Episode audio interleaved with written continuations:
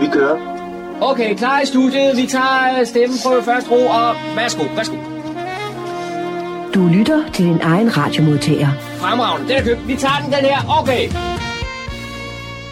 Og med det så siger jeg goddag, og rigtig hjertelig velkommen til programmet, der hedder Morgenkrydren. Mit navn er Kurt Kammersgaard, og jeg har fornøjelsen her de næste to timer. Og i første omgang fra min side af at spille en masse god musik af ældre dato, skal jeg så helt til at sige. Og så skal jeg præsentere nogle af de indslag, som vi har fået lavet også her. Og der plejer vi jo altid at gøre det, sådan vi kort lige kigger lidt på, hvad det er for nogle indslag, man kan få her de næste to timer.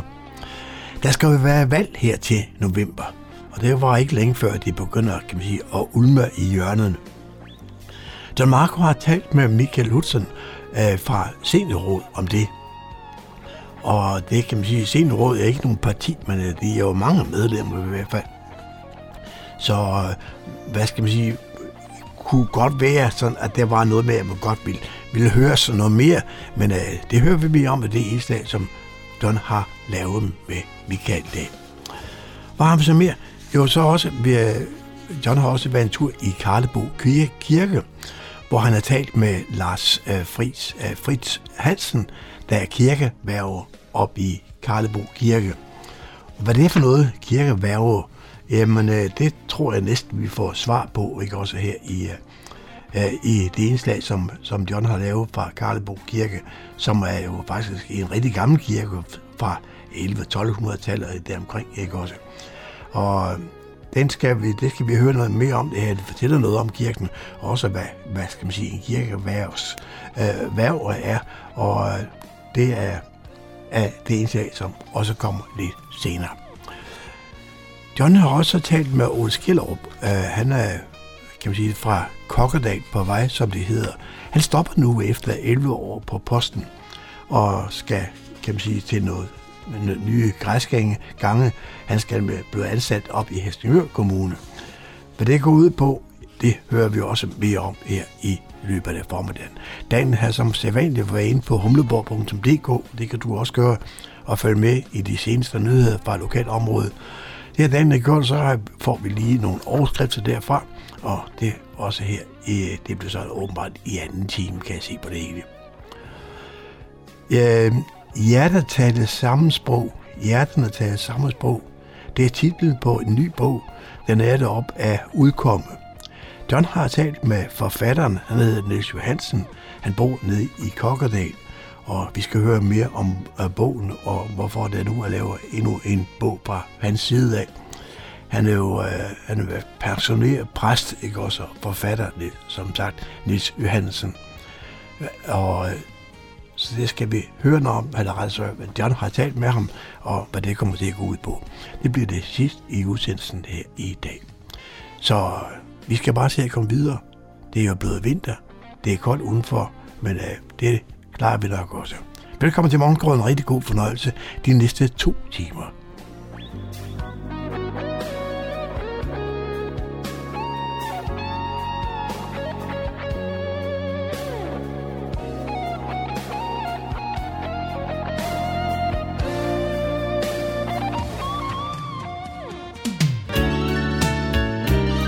Du lytter til Morgenkrydren. I studiet er det Kurt Kammersgaard. Jeg sidder her sammen med en af de folkevalgte i Seniorrådet i Fredensborg Kommune, nemlig Mikael Husum. Og Mikael, i år der skal der være valg både til kommunalbestyrelsen og til Seniorrådet. Det er rigtigt. Seniorrådet følger kommunens valgturnus hver fjerde år. Og den sekstende november to tusind og enogtyve, der er der jo valg til byrådet. Men der er også valg til Seniorrådet. Og Seniorrådet er jo ved lov bestemt, at der skal være et seniorråd, nogen kalder det et ældreråd, et seniorråd i hver kommune, dem er der otteoghalvfems af, og i vores kommune har vi også et seniorråd.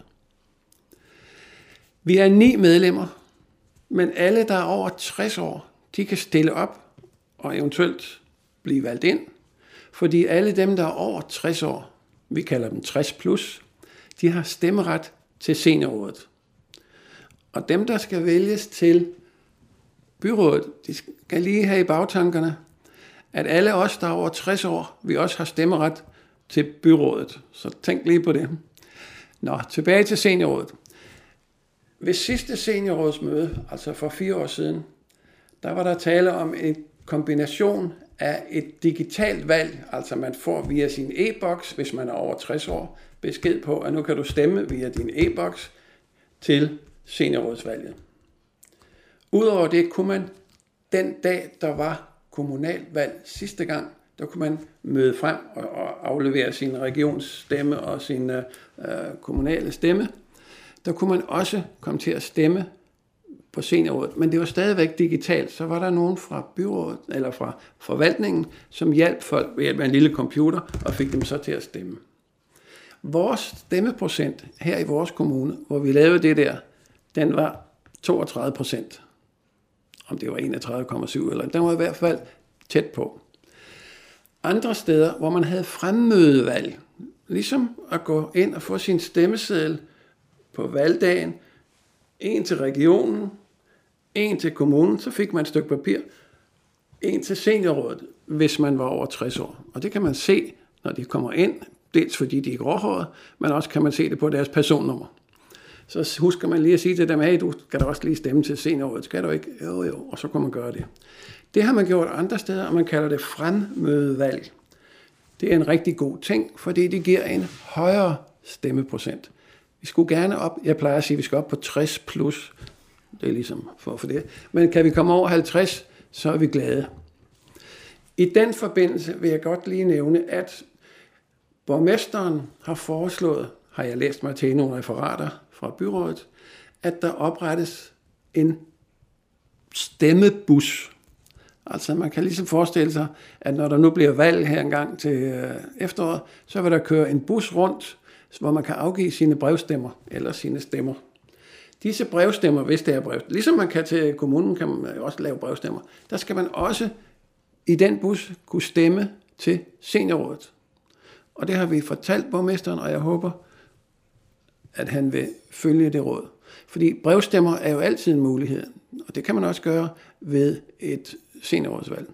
Men den digitale løsning for den ældre befolkning, der tror jeg, at man skal vente ti til femten år, før dem, der er gode nu, de er vokset op og har så meget erfaring, at de kan klare det der med, med e-boks og logge ind og alt det der. Så vi håber på fremmødevalg til seniorrådet den sekstende november to tusind og enogtyve. Du har stillet ind på Radio Humleborg, Fredensborgs lokalradio. Det er lørdag formiddag, jeg står her i Karlebo Kirke sammen med tømmermester Lars Fritz Hansen. Og grunden til, at vi mødes her i dag, Lars, det er, at du har jo et øh, bidjob som, som kirkeværv. Og, og hvad er en kirkeværv egentlig for noget? Kirkeværv er faktisk en meget betroet stilling, fordi jeg er faktisk, kirkeværv bliver faktisk valgt som det tredje medlem, når der nye menighedsråd bliver øh, valgt. Først vælger man en menighedsrådsformand, en næstformand, og så vælger man en kirkeværv for, for kirken. I det her tilfælde for alle tre kirker. Jeg blev kirkeværv i, for fire år siden. Besluttede man, at man ville samle de tre kirker, Edal Kirke, Niveau Kirke og Karlborg Kirke, til ét stilling. Før den tid var jeg kun øh, kirkeværv i Karlborg Kirke, og det har jeg været fra siden nitten otteogfirs, hvor jeg afløste Knud Nielsen, tømmermester i Karlborg. Og nu fandt man ud af, at den kunne godt, stillingens beskrivelse er ikke større, end man godt kan øh, klare det ved én mand.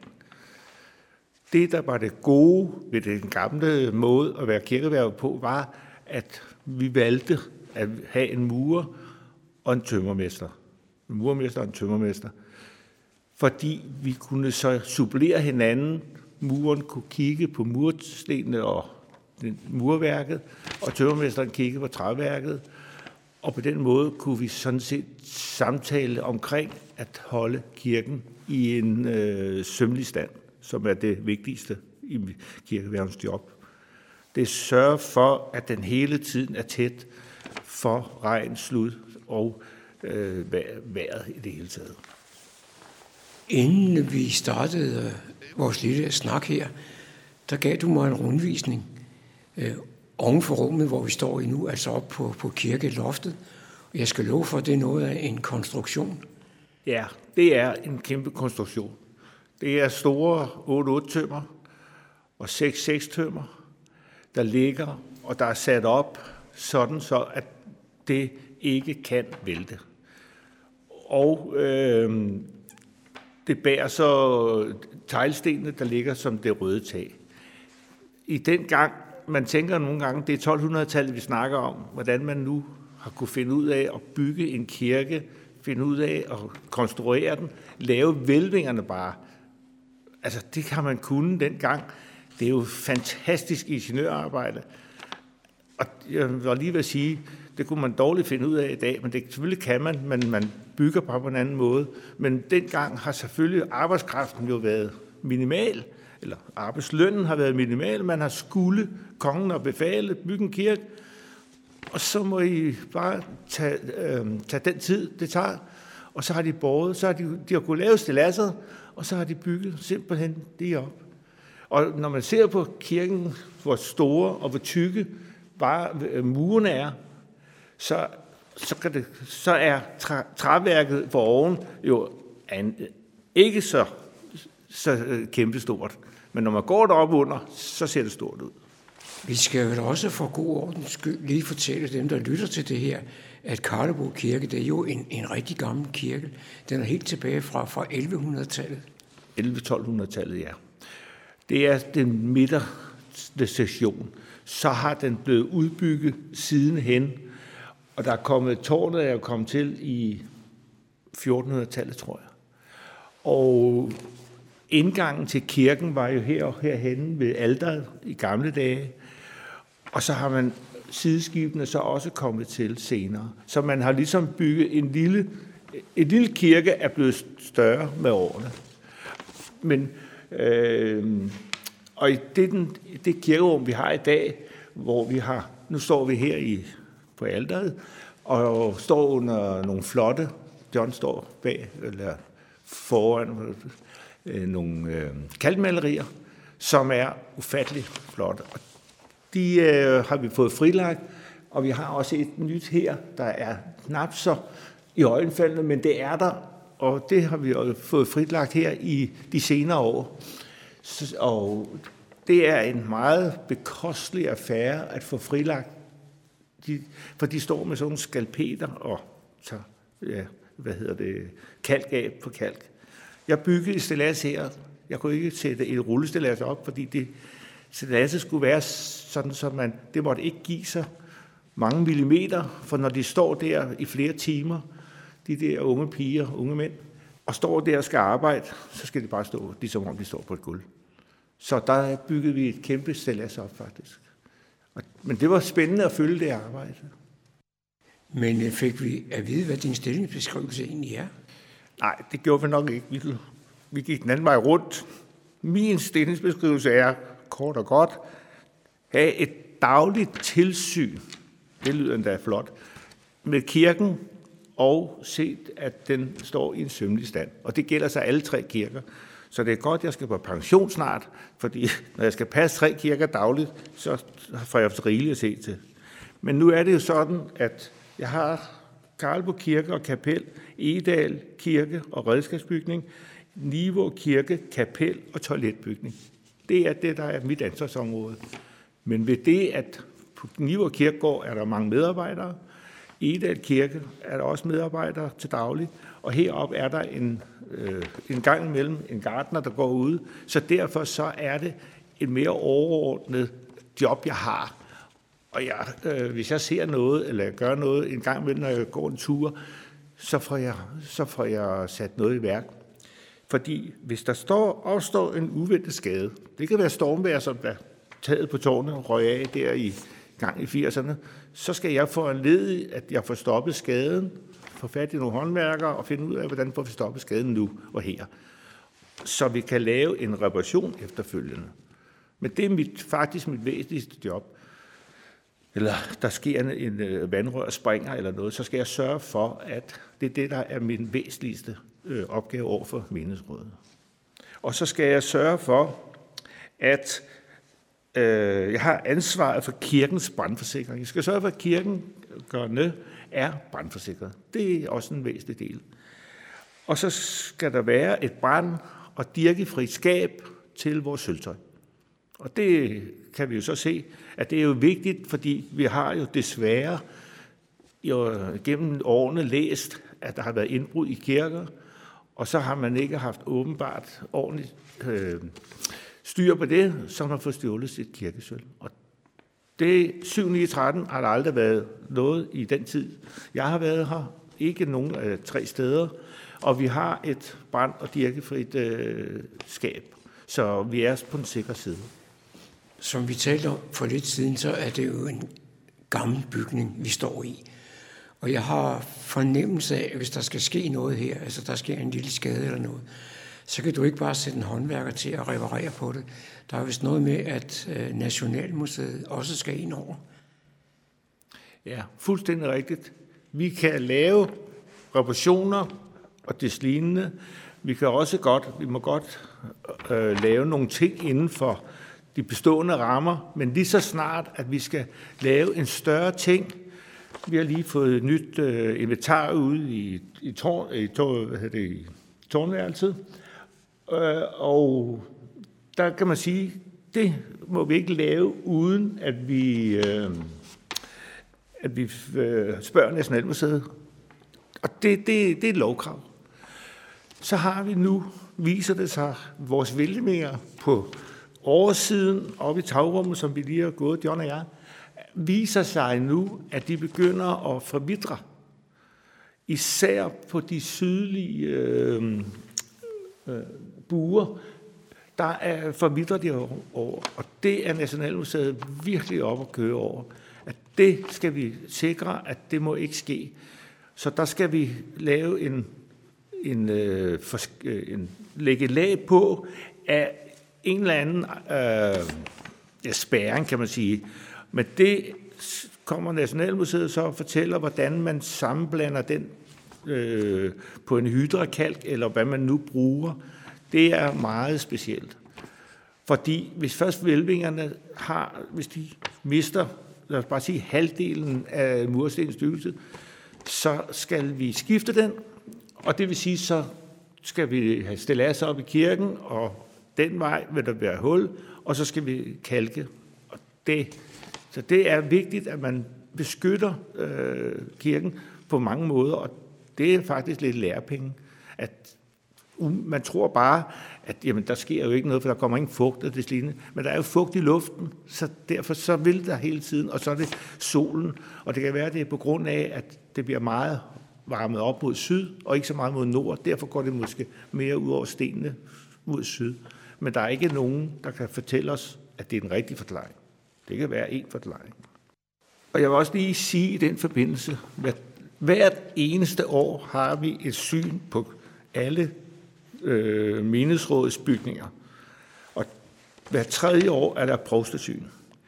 Men det årlige syn, der gennemgår vi simpelthen bygningerne og finder ud af, om de har en sømmelig stand. Er der nogen, der vil have, vil, vil have fornyelser? Vil vi have prøvet at aflægge et, et felt og se, om der er en... Øh, kalkmaleri bagved, eller hvad ønsker vi noget nyt? Så det er faktisk et, et rigtig godt møde hver år. Så hver tredje år har vi provsten herude, og han gennemgår så i princippet det samme, og han spørger så til øh, vores, øh, vores øh, ja, kirkens stand, og han kan så se ved sine egne øjne, at den har den stand, den har. Og der har vi der indtil videre kun mødt ros fra først Tage Jensen og nu fra Brugs Nissen fra Rungsted, at vi passer på vores bygninger, og de står faktisk så godt, som man nu kan forvente, de kan. Ikke? Jeg skal lige høre, nu talte vi lidt om, at Nationalmuseet er inde over, hvis det er større ting, der skal ske. Men er der en nedergrænse? Er der et sted, hvor du selv kan, kan lave nogle ændringer, uden du skal involvere Nationalmuseet?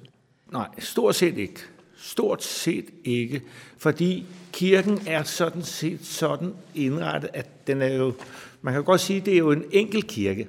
Altså en kirke er jo et enkelt rum. Og det vil sige, hvis du skal lave noget om herinde, så vil det være synligt. Så det, det er næsten lige meget hvad, så skal den ind over. Vi har lige fået et nyt knæfald omkring alteret. Jeg er ikke sikker på, at den var inde over, men, men det er sådan tæt på faktisk, at vi, øh, og, og nu snakker vi også om, at vi skal lave en ny du omkring alteret, og vi, nu er det Karlborg Kirke, vi står, og vi skal ligesom have forskønnet. Det tror jeg nu godt, vi må, men det skal, øh, det skal ind over Nationalmuseet, at vi har gjort det. Altså, det er virkelig... Det, det er sådan, at vi er faktisk under lup, kan man godt sige. Så det er ikke mange ting, vi selv må gøre. Men, øh, men der er nogle ting. Så skal man så sige, så har vi jo kapellet også.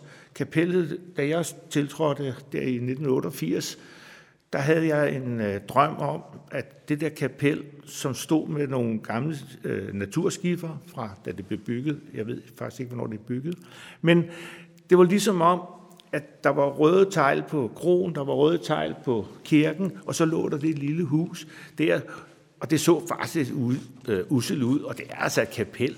Så min største ønske var at få lagt røde tegl på, men det tog så femogtyve år.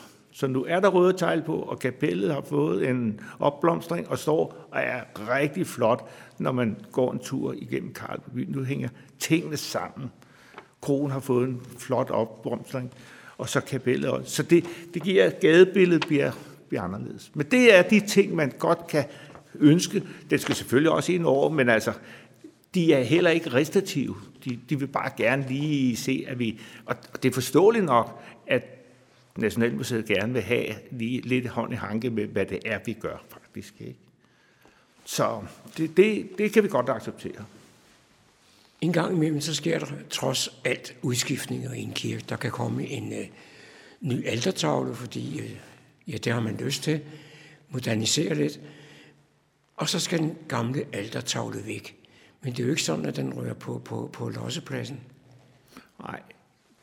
Man kan sige, kirkens inventar, det der står den dag i dag, det står der. Og du kan ikke bare udskifte det, men du kan... Måske, vi, der er ikke sket nogen ting af, af den her, i den tid, jeg har været her, og jeg kan heller ikke huske tilbage i, i, øh, i min barndom, at der har været de store udskiftninger. Men, men det, man kan så sige, er, at vi har netop snakket om vores altertavle i Karlborg Kirke, og det er jo med tidens tegn, er jo, at det, at det et øh, alterbillede, der viser, i dag, at er det det rigtige alterbillede? Er der, og, og der er vi jo meget forskellige som mennesker. Nogen kommer og siger, ej, hvor er den dyster, den er sort, den er... Ikke? Men den viser jo det billede, den gør, og det vil sige, at den hører til her. Men det kan godt få sindene i kog på rigtig mange, for der er mennesker, der går ind i meningsrådet med forskellige overvejelser, hvorfor går de i meningsrådet, og nogen går ind og tænker, vi skal lige have lavet lidt om sådan. Så bliver det bare klogere. Døbefonten for eksempel øh, i Niveau Kirke blev faktisk påkørt, at det lyder lidt barsk, men det blev faktisk påkørt af en løbsk øh, øh, ligkiste, hvor ja, der, den lige har motor i dag, så den, øh, ja, den satte i gang, og så kunne han ikke bremse den, den her bedemand, og så ramte den faktisk døbefonten i Niveau Kirke og beskadigede den.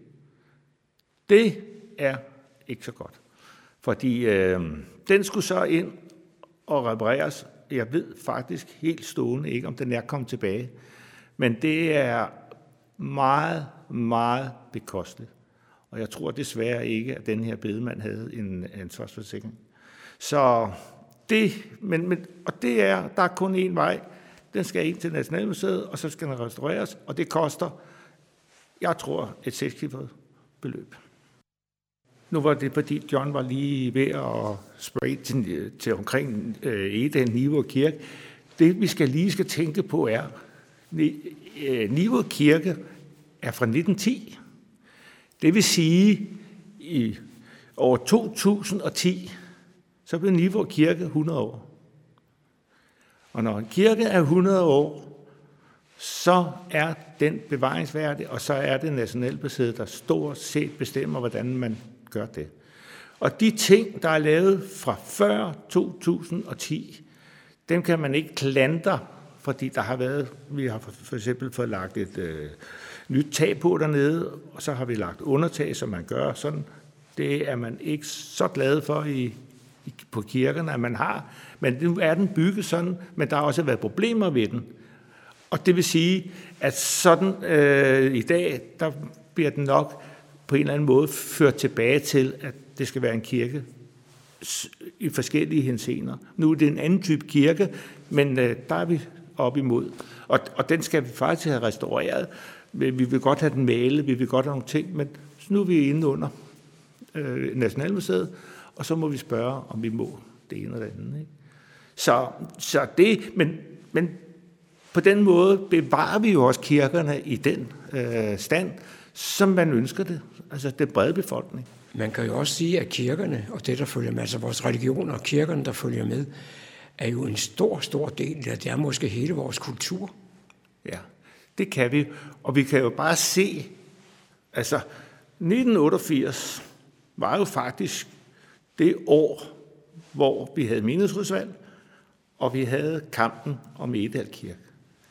Der var jo op igennem firserne, lagde man an til, at man ville have bygget en kirke. Og der var på det tidspunkt i Karlebo Kommune en Karlebo Sogn. Nu var de to ting ens, for det var den samme. Og der var en øh, for og imod den kirke. Og op til valget var det jo sådan, at den konservative folk, det, øh, det konservative Folkeparti fandt ud af, at det ville altså ikke ofre alle de penge på en ny kirke. Det var unødvendigt. Der lå lige en over ved Ådalsparken, Kokkedal Kirke, og så var Niveau Kirke, og så måtte det være nok. Så blev der også det her menighedsrådsvalg, og det endte så med, at det blev otte syv til øh, menighedsrådet mod det konservative. Så på den måde, så, så blev Edal Kirke bygget, men det var rigtig, rigtig tæt på, at de konservative havde vundet otte syv. Og så ved jeg så ikke, hvad der så var sket, om den så nogensinde var kommet.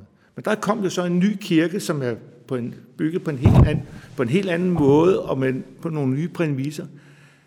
Den kan man så sige, den er så ikke så gammel, men dernede har vi et bånd rundt omkring hele kirken, et hvidt mursten, øh, som sidder hele vejen rundt. Den mursten, den hvide der, den krakelerer. Så den skifter vi, ja, var jeg lige ved at sige, nu tror jeg, vi har tyve. På nuværende tidspunkt, vi gør det altså ikke hver gang, der er en af dem, der krakelerer, vel? Men jeg tror, vi er oppe på tyve ved sidste syn. Det er vi så nødt til at så sige, så må vi leje en lift, og så må vi have murmesteren ud, og så må han pille ud og sætte i. Og så håber på, at vi stadigvæk har nogle nye sten, vi kan sætte i i stedet for. Men det viser bare lidt om, at, at det er faktisk sværere i dag at lave en kirke, der består i fem hundrede til syv hundrede år, end det var, altså. Jeg har ikke skiftet en mursten på Karlborg Kirke. Vi har tagstenene, har vi haft lidt problemer med. Okay, men vi har faktisk ikke haft det på murstenene nu. Det kan godt holde. Men de nye materialer, vi bruger i dag, nu er, det må være noget med brændingen på den mursten, der, der, der er besvær, der er svært. Men, men det viser bare lidt, hvor, hvor svært tingene kan være. Du lytter til Morgenkrydderen. Så er det blevet tid til lokale nyheder, hentet fra humleborg punktum d k. De er oplæst og redigeret af Daniel Jørgensen. Busser og kommunens egne biler skal i fremtiden være mere grønne. Det har Fredensborg Kommune forpligtet sig til i en ny aftale med regeringen. Med aftalen følger også fremtidige indkøb af C O to neutrale eller nul-missionsbusser. Fredensborg er nu med i det gode selskab af kommuner, som har forpligtet sig til at indføre grøn transport for at reducere klimabelastningen fra busser og biler. Det skyldes den aftale, som borgmester Thomas Lykke-Pedersen og transportminister Benny Engelbrecht har indgået. Vi har i byrådet i mange år haft en stærk fokus på at gå forrest i den grønne omstilling. Jeg ser derfor denne aftale med regeringen som et naturligt næste skridt, hvor vi skal sætte ekstra fart under omstillingen til grøn transport, udtaler borgmester Thomas Lykke-Pedersen. Med aftalen forpligter kommunen sig til, at kommunens busruter, i takt med at de udbydes på ny, skal betjenes af fossilfri eller nulmissionsbusser. Det er også en del af aftalen, at kommunens egne biler over de næste år skal overgå til at være eldrevne.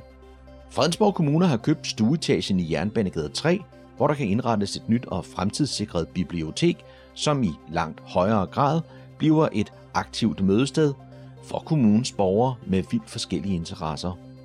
Det skal styrke både bylivet og handelslivet. Borgmester Thomas Lykke-Pedersen har tidligere over for lokalradioen bekræftet købet. I Fredensborg har vi jo købt det gamle Kevi supermarked nede i stueetagen i Jernbanegade, og der vil vi flytte Fredensborg Bibliotek ned i stueetagen, og på første sal er det meningen, at vi vil prøve at lave nogle, nogle sundhedsfaciliteter, altså sundhedscenter med videre. Og det er vi i dialog med, med de forskellige parter om i, i øjeblikket.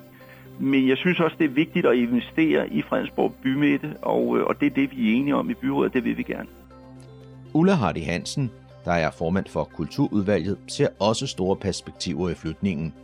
Et blomstrende og mangfoldigt kulturliv spiller en meget stor rolle for det liv, de aktiviteter, som vi ønsker for Fredensborg. Og biblioteket er netop et vigtigt arnested for både kultur- og foreningsliv i byen. Boligmarkedet i to tusind og tyve har været et udfordrende år på mange punkter. Hos ejendomsmæglerkæden Home i Humlebæk er det gået over al forventning. Året har været en rivende udvikling, hvad angår pris og efterspørgsel. Boligsiden punktum d k har opgjort dem til at være nummer et på flere punkter. Kæden åbnede sin afdeling i Humlebæk-centret i januar to tusind og nitten. Det skete med Mark Hemming ved roret. Mark er født og opvokset i byen, og om nogen kender han Humlebæk. Siden starten af to tusind og nitten er det gået ualmindeligt stærkt for Home i Humlebæk, der er vokset til at være den førende boligmægler i byen.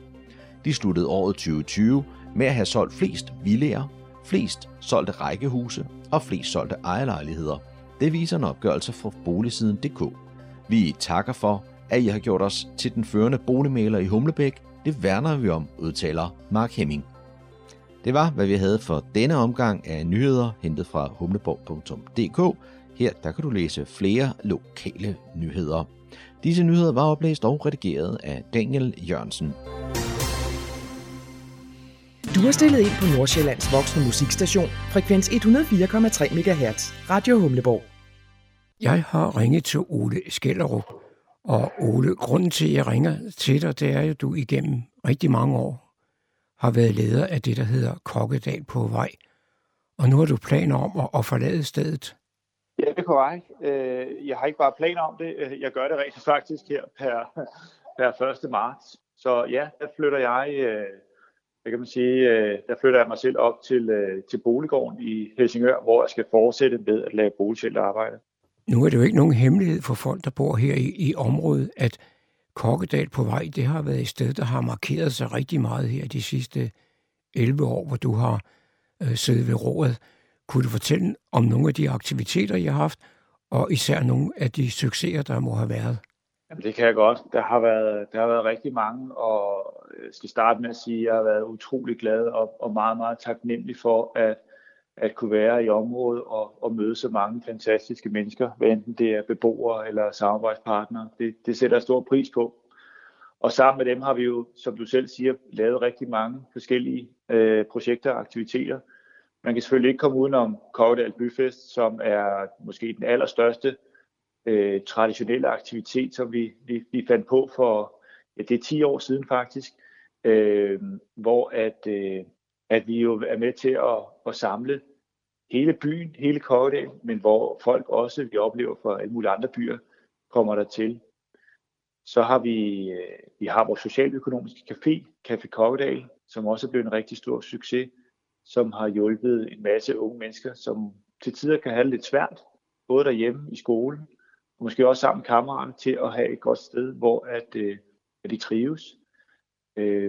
Så har vi jo vores fantastiske byrådsmøder, som har gjort en, en rigtig, rigtig stor indsats. Der er jo, der er jo rift om pladserne efterhånden, og det er jo dejligt. Der er rigtig mange kvinder, som gerne vil være byrådsmøder, og det er jo også et udtryk for, at det er et rigtig godt netværk, som, som vi har fået, fået sat i gang. Og så vil jeg så også selvfølgelig fremhæve, og det kan man jo sige er på en kedelig baggrund, Men, øh, men demonstrationerne, dem var der jo to af øh, i to tusind og nitten, da Stram Kurs i, i maj måned lagde vejen forbi Kokkedal og ønskede at, øh, at lave lidt gang i gaden. Øh, det husker jeg, øh, det står meget, meget stærkt for mig som øh, to dage, hvor at øh, Kokkedal stod skulder ved skulder og, øh, og sikrede, at, øh, at der ikke blev nogen ballade, og sikrede, at Stram Kurs og Rasmus Paludan ikke fik det ud af, som, som de kom øh, med forhåbning om. Det var, det var virkelig en, øh, det var virkelig en, en fantastisk følelse bagefter at, at stå med sammen med, med alle de mange beboere i, i Kokkedal. Måske skulle vi komme lidt ind på grunden til, at du netop nu vælger at, at øh, skifte lokalitet. Der er jo sket noget rent økonomisk. Ja, det kan man sige. Altså det er selvfølgelig, det, man kan ikke undgå, at det selvfølgelig har været en del af, af betragtningerne. Øh, altså den nuværende helhedsplan, Kokkedal på vej, den stopper. Og det, det, det, det gør de. Det er sådan, helhedsplanerne er, er udformet. De kører fire år ad gangen. Øh, nu bliver helhedsplanen så sammenlagt med, med Niveau, og det er jo vores rigtig, rigtig gode kollegaer oppe i, i Niveau nu. Så der er ingen tvivl om, at, at det projekt, det vil, det vil også blive et rigtig, rigtig godt projekt, selvom man jo desværre øh, har fået beskåret øh, nogle af de midler. Så må man sætte tæring efter næring. Øh, det, det er jeg sikker på, at det nok skal komme til at blive, blive rigtig godt, og, og Christina i Niveau, som sidder ved roret, skal, skal nok få løs til. Men det er klart, at øh, det oplever vi jo både blandt ledere og medarbejdere, når helhedsplaner når en afslutning, så, øh, så er det tid til ligesom at og, og, og kigge lidt indad og, og se på, hvor man så står i livet. Og for mig, så, øh, så har jeg haft elleve rigtig gode år i, i Kokkedal, og, og for mig er det jo så måske også, det, giver, det har givet mig sådan en lille skub, øh, og tænkt, øh, jamen, øh, jeg vil gerne prøve noget nyt. Jeg har, jeg har været rigtig, rigtig glad for Kokkedal, og jeg synes, jeg har udviklet mig rigtig meget. Nu vil jeg gerne prøve at bruge mig selv og de kompetencer og de erfaringer, jeg har, jeg har tillært, øh, og forsøge at... Øh, at skabe nogle lige så gode og positive resultater oppe i Helsingør. Jeg ved, at du, du bor i Helsingør Kommune, og nu har du også fået, fået job i kommunen. Tror du, du kan føre nogle af de ting videre, som du har lavet i Kokkedal, når du nu kommer nordpå? Det kan jeg helt bestemt. Øhm, jeg, har jo, jeg, har jo, jeg har jo lært, at, at, at sammen så opnår vi rigtig mange ting. Øhm, som jeg talte om før med, med byfesten, men også med de mange forskellige aktiviteter. Og grundlæggende så handler det jo om, at når man laver boligsocialt arbejde, så gør man tingene sammen.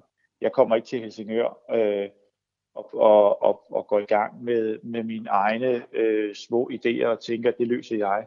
Jeg er nødt til at kigge bredt ud over landskabet. Og jeg ved, at Helsingør Kommune, nu bor jeg jo heroppe selv, som du selv er inde på, øh, har stort fokus på blandt andet kultur. Og kultur, det er noget, som jeg selv øh, personligt er meget interesseret i, øh, og det er noget, som jeg naturligvis aktivt vil, vil bruge øh, som, som et, en, en måde til at lave boligsocialt arbejde på. Som sagt, så forlader du Kokkedal på vej, men det må også gøre lidt ondt på dig. Selvfølgelig gør det det. Det gør det. Jeg, har, øh, jeg, jeg, jeg kan kun gentage mig selv og sige, at jeg har, jeg har virkelig haft det godt i Kokkedal. Jeg har, jeg har virkelig nyt at være der. Øh, og, og det har jeg jo først og fremmest på grund af, af, af den imødekommenhed, der har været over for mig. Jeg øh, har haft nogle fantastiske medarbejdere, som har gjort det nemt for mig at, at lede øh, helhedsplanen. Jeg har haft nogle fantastiske samarbejdspartnere i, i afdelingsbestyrelserne i, i Byingen og Nordingen og Skovingen. Og jeg har haft nogle, nogle fantastiske samarbejder med, med beboere, men også med mange kommunale aktører, med institutionerne, med skolerne, med, med kulturcentrene, med, med kunstmuseerne. Altså, med, med, altså jeg, jeg, kan jo, jeg kan jo nævne rigtig, rigtig mange, men, øh, men jeg vil sige, at jeg har, jeg, jeg, har, jeg har mødt rigtig, rigtig mange søde og, og rare mennesker, som, som har haft de samme øh, tanker og visioner og ønsker, som jeg også har haft, og, og det har gjort, at man kan sige, at mit elleve-årige ophold i Kokkedal øh, har været en, en, en, en personlig øh, udvikling og en, altså en fantastisk arbejdsplads, må jeg bare sige. Jeg, jeg, jeg, jeg er glad og, og taknemmelig, og selvfølgelig også øh, vemodig ved at skulle tage afsked med det her. Du lytter til Radio Humleborg på hundrede og fire komma tre megahertz. For nogle dage siden modtog jeg en bog, der hedder Hjerter taler samme sprog. Og nu har jeg kontaktet forfatteren Niels Johansen, der bor i Kokkedal. Men inden vi skal tale lidt mere om bogen, Niels, kunne du så lige fortælle lidt om, hvem, hvem du egentlig er? Jeg er født i nitten fireogfyrre, så jeg er altså seksoghalvfjerds år. Og jeg er vokset op på Østerbro med, med stort ø. Og der begyndte jeg også i, i nitten tooghalvfjerds at være præst ved Gildevadskirken, og siden blev jeg så præst i Skovlund Kirke, hvor jeg var lige til jeg blev pensioneret. Øh, men øh, så længe jeg også har været præst, har jeg også været forfatter. Jeg startede som børnebogsforfatter, og, og har så ikke mindst, jo ældre jeg er blevet, også skrevet digtsamlinger og skrevet sange og salmer, og jeg er lige kommet med i højskolesangbogen med en salme af Philip Faber, og så har jeg jo så altså, ikke mindst i min pensionisttid, jeg blev pensioneret som femogtres-årig, skrevet rigtig, eller skrevet fire, nej, fem romaner faktisk. Så denne her er den femte, jeg der tæller samme sprog, så jeg har brugt min pensionisttid godt med at få lov til at skrive på fuld tid. Niels, nu har jeg jo læst dine bøger her gennem de, de sidste par år, og hvorfor skal vi endnu have en roman om netop besættelsestiden? Det er jo et godt spørgsmål, og nogen vil også sige, at nu har vi hørt nok om det. Det morsomme er rent faktisk, at der udgives af yngre forfattere og filmskabere jo den ene roman og den ene film efter den anden, netop om besættelsestiden. Nu kan jeg jo ikke svare på de andres vegne, men for mit eget vedkommende hænger det sammen med, at at dels er jeg vokset op i, øh, godt nok i fredens baghjul, men i høj grad jo også i krigens skygge, i den kolde krigs tid, hvor vi jo i den grad var påvirket af, at, jeg, at der var mennesker, vi kendte, som havde været med i modstandskampen, og blandt andet min egen legekammerats Per øh, onkel blev skudt den femte maj osv. Altså vi levede jo i høj grad med i den tid, men svaret er egentlig for mig i dag meget enkelt, det at dels skylder vi de mennesker, der var med i modstandskampen. Jeg ved godt, at det ikke var hele Danmark, men dem, der var, de betalte godt nok med den højeste pris. Altså, det var ikke en studiekreds, men det var, de kæmpede om de store spørgsmål på livets virkelige scene, hvor man altså i høj grad også kunne blive skudt og tortureret og alt muligt.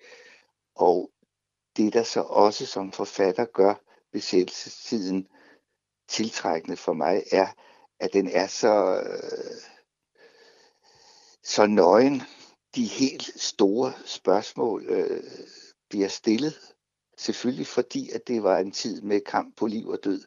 De helt, helt store spørgsmål om skyld og om forsoning og om kærlighed. Og ikke mindst øh, tænker jeg på, at når man læser de sidste breve, altså de breve, som modstandsfolkene, der blev henrettet i Ryvangen, skrev. De lov at skrive lige inden de blev henrettet. Der er stort set de fleste, ja, i hvert fald er der rigtig, rigtig mange breve, hvor i Gud eksisterer, og de øh, beder om tilgivelse og håber på, at de har gjort det rigtige, og at, øh, at hvor jeg vil være med dem. Lad mig lige læse bare et par linjer af ham, der hedder Christian Ulrik Hansen, der bliver henrettet i Ryvang den treogtyvende juni fireogfyrre. Han skriver så til slut i et brev til sine forældre, han var ikke gift. Og det skal være mit sidste ønske, når freden er inde. Tag da et forældreløst tysk barn til jer i stedet for mig. Til således forlanger Gud det af os, at vi skal være redskaber først for hans strenghed, så for hans mildhed. Gud i vold.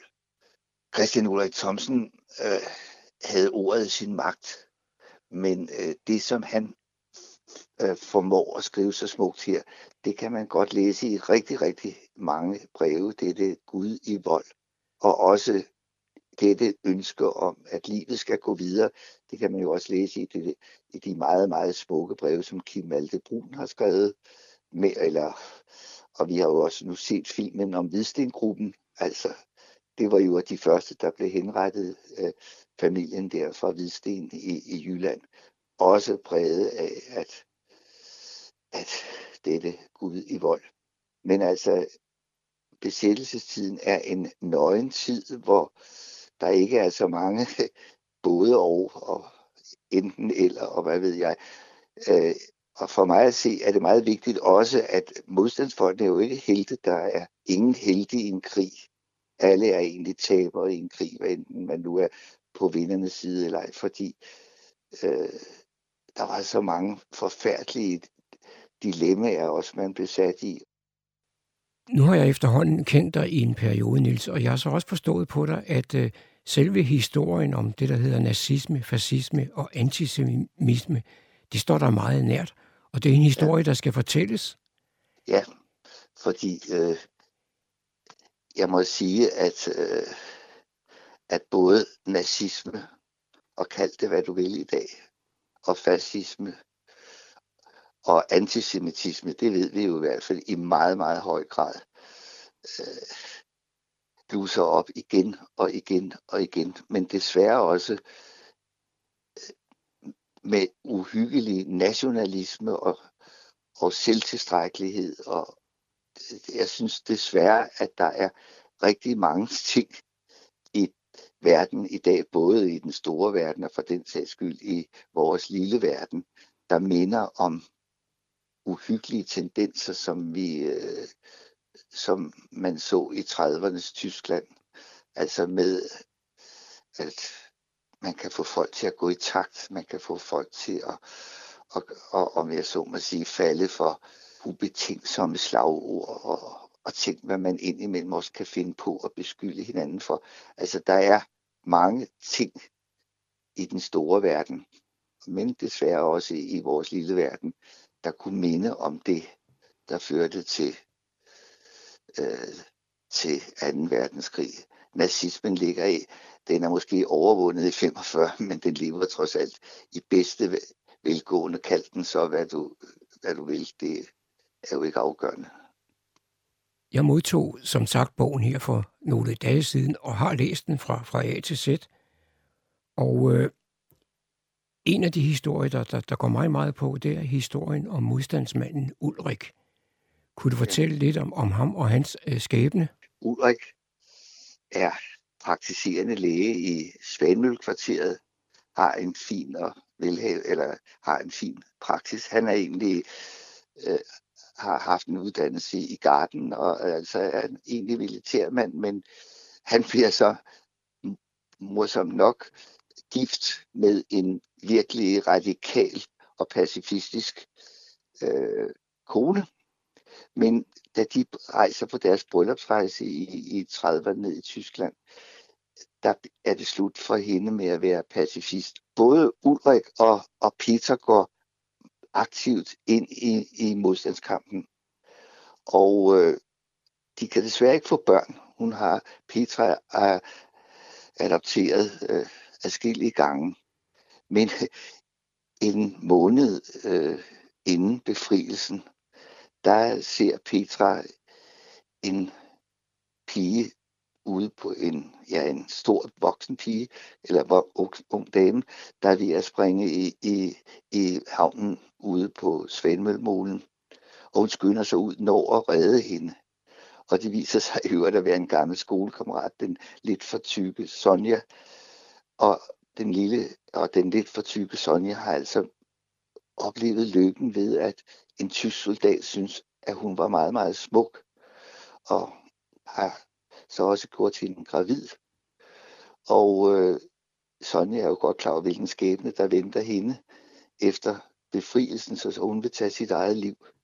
Men øh, Petra får hende hjem til Ulrik, og de får hende undersøgt og, og tager sig af hende og sender hende til Jylland hos en, en lægekollega, som Ulrik har. Og øh, Petra, øh, altså Sonja, føder tvillinger, to tvillinger. Og øh, Petra og Ulrik får lov til at adoptere dem. Og øh, desværre må man så sige, at for Ulrik når det ikke at blive den store lykke, som han havde håbet på. Fordi øh, Ulrik har oplevet så meget under besættelsen. Han har blandt andet været med til stikkerlikvideringer, og han har siddet i øh, retsopgøret. Og det har taget så meget på ham, plus hans egne oplevelser, plus det, han nu oplever i retsopgøret. Så han bliver alkoholiseret og stort set, om han tager sit eget liv, eller, eller han dør af, af sit alkoholforbrug osv. Det altså, fortæller bogen egentlig ikke om, men han er en af de mange, som tabte freden efter freden. Og som jeg skriver i bogen, er Ulriks fjerde maj, det var først den dag, han lukkede sine øjne, og derved slap for alle sine mareridt. Der var mange, der betragtede en, en, en mand som Ulrik som lidt af et skvat, men de to tvillingedrenge, de var jo meget stolte af deres far, og der er en episode, hvor de tager nogle, nogle ting med i skole. Ja, det er en historie, jeg er rigtig, rigtig glad for at fortælle, fordi drengene, de hører jo, hvad der bliver visket rundt omkring, og faren mister patienter, og hvad ved jeg. Og så tager drengene, de finder farens øh, stålhjelm fra øh, besættelsen og hans ankel, øh, armbind, og minsanden også en pistol, som han ikke har fået afleveret.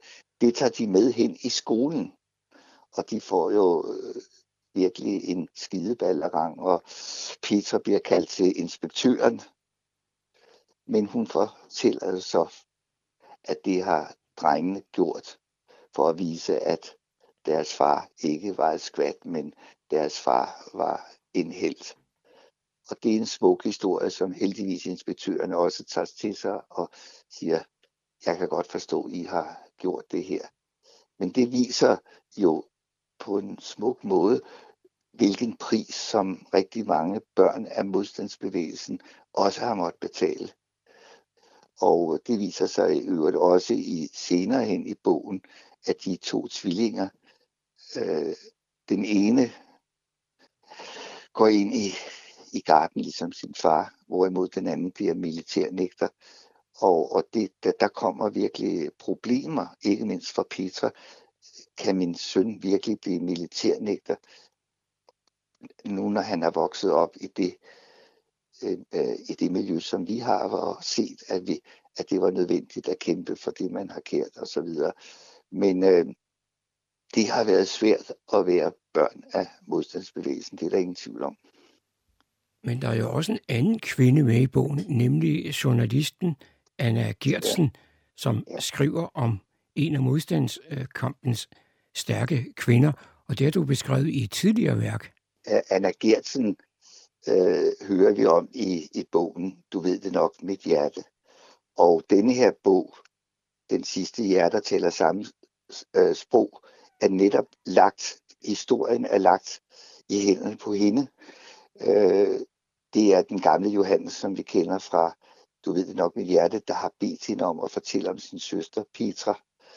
Og øh, Anna, som er seksogfyrre år, tager opgaven op, fordi hun derved ser en mulighed, både for at fortælle om en stærk personlighed som Petra fra modstandsbevægelsen, men samtidig for at fortælle sine to børn om, de henholdsvis tretten og ti år, om den tid, men også at prøve at fortælle dem om, om de værdier, som hun har mødt hos gamle Johannes, som hun jo også i historien møder øh, hos Petra.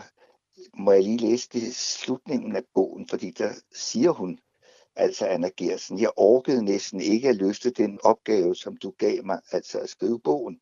Jeg havde rigeligt med at få løst mine egne problemer, og ikke mindst at få alle de gode ord og tanker, som du har lagt ind på min harddisk, givet videre til Nikolaj og Anders, det er hendes børn.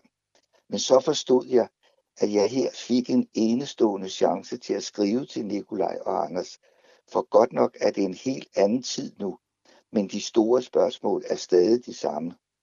Den norske forfatter Hans Børli skriver, det gælder om at finde de ord, der er små nok til følelser, der er store nok. Det er det, jeg skal. Jeg skal finde de rigtige ord. De ord, vi kan leve på, og som Nikolaj, Anders og Galinde og Benjamin kan leve på. De ord havde du og Smiller, havde Petra og Ulrik, og I kæmpede for at gøre ordene troværdige. Det har været meget, meget vigtigt at, at lægge, for mig at lægge historien ind i Anna Gertsen, fordi jeg derved ligesom måske fik skrevet til mine egne børn og mine egne børnebørn om de ting, der var vigtige dengang, og som jeg som barn i halvtredserne fik fortalt af mine forældre, og som jeg har levet på lige siden. Så Anna Gertsen er en meget, meget vigtig person i denne her bog. Jeg vil egentlig sige, at hun er bogens hovedperson. Jeg har som sagt læst bogen Hjerter taler samme sprog, og der er noget kontinuitet i denne bog, der fører tilbage til den forrige bog. Men kan den stå alene i denne her, eller, eller fortsætter den, at man har læst de tidligere bøger? Jeg håber selvfølgelig, at den kan stå alene, men jeg vil da gerne anbefale, at man også læser Du ved det nok mit hjerte. Og for den sags skyld også den, den der var lige før den, der hed Englet har mange ansigter. Alle tre bøger har egentlig det samme tema, at engle har mange ansigter. Der er det englene i himlen, men så er der altså også de engle, amatørenglene, som jeg kalder dem, der hjælper, hvor der er brug for det. Så øh, på en eller anden måde, så har øh, alle tre bøger dette store fælles tema, at engle har mange ansigter. Jeg kan jo også sige, at Hjerter taler samme sprog egentlig skulle have heddet Redningskransen, fordi den jo også handler om, at vi mennesker kan kaste redningskranse ud til hinanden, og måske endda være en redningskrans for hinanden. Så blev jeg alligevel enig med mig selv om, at bogen, den titel var måske for indforstået, så derfor kaldte jeg den Hjerter taler samme sprog, og som der står foran, øh, Hjerter taler samme sprog, generationer mødes, og mødre taler til mødre, ikke? Altså Anna Gertsen, hun møder øh, Petra, og selvom de er bestemt ikke er en, er, er, er, har samme alder, så betyder det jo ikke noget, fordi vi kan godt forstå de væsentlige ting. Hjerter taler samme sprog. Som du lige har fortalt, så de sidste tre bøger, du har skrevet, de øh, kredser mere eller mindre om anden verdenskrig, og især afslutningen. Er du nu færdig med det kapitel i, i dit liv? Ja, det tror jeg. Nu, nu, nu, må jeg, nu må jeg vist nok sige, at nu har jeg sat det sidste punktum, men jeg håber, at jeg har, som sagt, fået fortalt, at engle har mange ansigter, og vi kan møde dem hver dag. Og også, at hjerter taler samme sprog. Og, og derfor kan vi godt blive bevæget af at høre om personer øh, fra anden verdenskrig. Og det ser jeg jo som sagt, som jeg sagde i begyndelsen, også bekræftet i, at mange unge forfattere og filmskabere jo dykker ned i anden verdenskrig, og for den sags skyld også i første verdenskrig. Vi ser jo den ene film efter den anden, både om første verdenskrig og om anden verdenskrig. Og det er vel netop, fordi hjerter taler samme sprog. De store spørgsmål, de er de samme. Og øh, derfor har vi, har vi brug for det. Og så vil jeg da nok sige, at der er så mange, der har spurgt, man skal nu ikke skrive en samtidsroman. Og det tror jeg ikke, jeg kan. Men til gengæld giver distancen mig nærhed. Altså det giver mig en frihed og en distance at kunne skrive om noget, der foregik for tres til halvfjerds år siden. Jeg behøver ikke den der nærhed, at det absolut skal foregå i Kokkedal i tyve enogtyve. Nej, distance, det skaber nærhed. Og det er i hvert fald den måde, jeg kan skrive på. Så den store samtidsroman, den kan jeg ikke skrive. som en afslutning på vores samtale, Niels, så kunne jeg da godt tænke mig at få at vide, hvordan man nu får fat i bogen, hvis man skulle have lyst til at læse den. Det, tak for det spørgsmål. Ja, øh, godt nok er, er de almindelige boghandler jo lukket ned i dag, men man kan jo give det bestil, at den kan få sin hvilken som helst boghandel, men ellers så kan den jo bestilles på Saxo eller de andre øh, digitale øh, bogforretninger, men den kan fås som ganske almindelig bog, og den kan også bestilles på forlaget Historia. Men altså på alle digitale boghandler, og når boghandlerne lukker op, så kunne jeg da håbe på, at den vil ligge på mange diske, så den kan, og så håber jeg da også, ligesom de andre bøger, at, at, at den kunne komme ud og stå på bibliotekerne, som de andre har stået. Det var John Marco, der havde produceret dette indslag.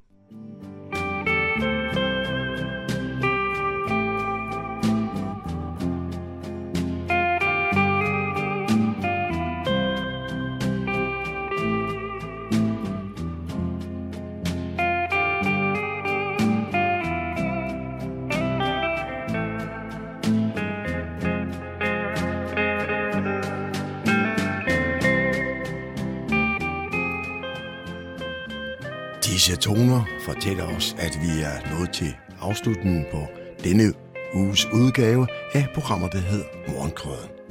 Her fra redaktionen, som består af undertegnet, jeg hedder Kurt Kammersgaard. Ja, der siger jeg tak for nu, og på genhør en anden god gang.